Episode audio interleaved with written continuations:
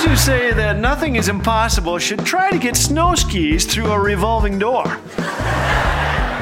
Thanks for joining us today. You're listening to Laugh Again with Phil Callaway.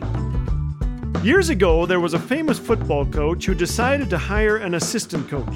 Now, this assistant was going to help make the team great. He was going to help the head coach do all sorts of things, and one of the most important things he would do was recruit new players. The assistant's name was Mike Olver. One day, the head coach sat down with Mike and gave him a pep talk on how to recruit. He says, Now listen here, Mike. When you recruit, there's a kind of player that gets knocked down and stays down. And Mike says, Oh, coach, we don't want that kind of player, do we? No, sir, says coach. We don't want that kind of player. But Mike, there's another kind of player. You knock him down, he gets back up. You knock him down again, and he stays down. Mike says, we don't want that kind of player either, do we, coach? Coach says, No, sir, we don't want that guy. He says, But Mike, there is another kind of player.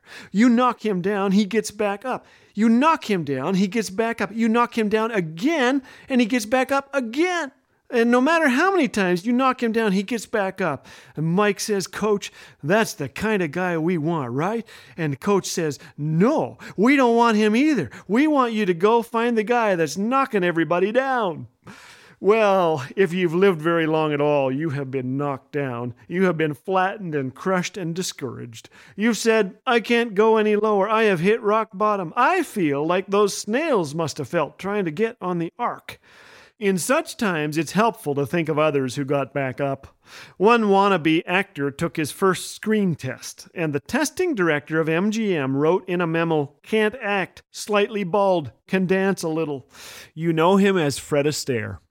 One salesman took his recipe to 1,000 potential buyers before getting a single nibble. You know him as Colonel Sanders. His recipe was finger licking good. He was turned down a thousand times by agents and down to his last $600 before a company finally agreed to produce his movie, Rocky. You know him as Sylvester Stallone. I think they're working on Rocky 38 now, aren't they? Fred and the Colonel and Sly knew that triumph is just oomph added to try.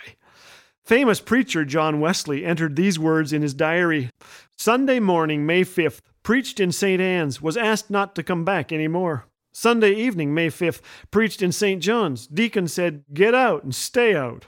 Sunday morning, May 12th, preached in St. Jude's. Can't go back there either. Sunday morning, May 26, preached in Meadow, chased out as bull was turned loose during service. Sunday morning, June 2nd, preached on the edge of town, kicked off the highway. Imagine. Sunday afternoon, June 2nd, preached in a pasture. 10,000 people came out to hear me. Wow. Baltimore Orioles shortstop Cal Ripken Jr. played in 2,632 consecutive games over more than 16 years, breaking a record set by Lou Gehrig. The press asked his father, uh, How do you feel about your son Cal? This is what he said What all this is about is a man getting up every morning and just going to work doing his job. Perseverance and consistency are vital to our spiritual lives. When Jesus told the parable of the seeds, he ended it this way And the seeds that fell on the good soil represent honest, good hearted people who hear God's word, cling to it, and patiently produce a huge harvest. Promise me you won't stop praying, serving, giving, and loving. Get back up. Faithfully do the job God has called you to today, whatever it may be. Let's be like a postage stamp. Let's stick to something until it gets there.